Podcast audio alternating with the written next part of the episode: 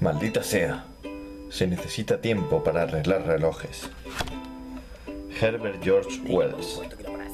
El hombre invisible es una novela de ciencia ficción dividida en tres partes que hacen que la novela no sea del todo lineal, donde la primera y la última están en tercera persona y la segunda parte está en primera persona, entre comillas. En realidad sigue siendo un narrador estrategético, pero son diálogos tan largos que podríamos decir que está en primera persona. Eh, bueno, la historia no tiene pausa de principio a fin y en ocasiones hay capítulos que podrían leerse como cuentos autosuficientes con su planteamiento, nudo y desenlace, lo cual se debe a que la novela se escribió publicando los capítulos sueltos eh, para una revista, creo. La única pega que le he visto es la decisión tan rápida que toma el protagonista de hacer el mal, digámoslo así.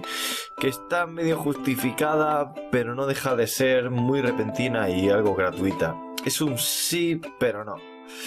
En definitiva, no es una novela que hubiera ganado un premio Pulitzer, pero es entretenida de principio a fin, es bastante divertida para haberse escrito en 1897, cuenta una historia muy original, tiene fragmentos bastante interesantes y por si aún no os decidís apuntarla como una lectura pendiente, termino diciendo que era una de las novelas favoritas de Jorge Luis Borges.